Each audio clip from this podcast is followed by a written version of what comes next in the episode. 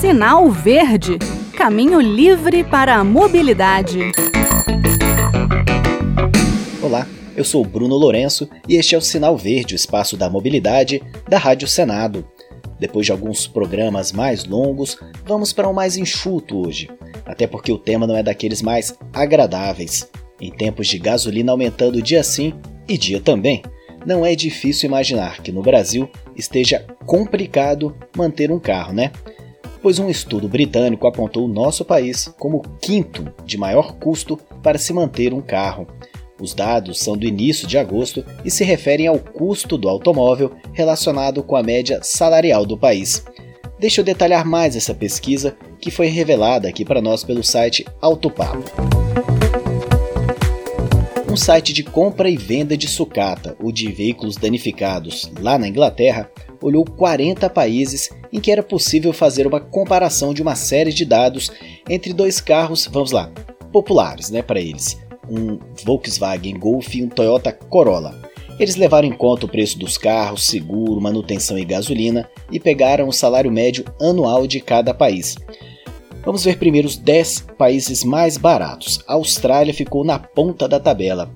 Comprar e manter um automóvel lá custa 49,48% do salário médio anual de um australiano. Os outros nove países mais baratos são todos de renda bem alta. Depois da Austrália vem Estados Unidos, depois Dinamarca, Canadá, Suécia, Alemanha, Holanda, França, Reino Unido e a Finlândia. No outro extremo dos países mais caros, vem aqueles com a renda mais baixa. A Turquia seria o local mais caro, sendo necessário seis vezes o salário anual médio de um trabalhador para ter um veículo. 625,29% para ser mais exato. O Brasil ficou em quinto lugar com 441,89%. À frente da gente, três vizinhos. A vice-líder Argentina, 515%, depois Colômbia com 508% e Uruguai com 443%. Percebam o abismo, hein? Um australiano gasta metade do que ganhou no ano para comprar o seu Golf ou Corolla.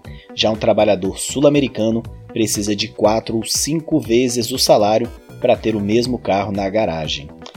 Para completar a lista dos países mais caros para se comprar e manter um veículo, depois do Brasil vem a Ucrânia, Guatemala, Rússia, México e Costa Rica. Levando em conta dados do IBGE de sites internacionais, comprar e manter um Golf ou um Corolla aqui custaria algo perto de 20 mil reais.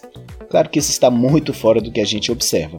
Afinal, 12 tanques de gasolina no ano já superariam os 3 mil reais.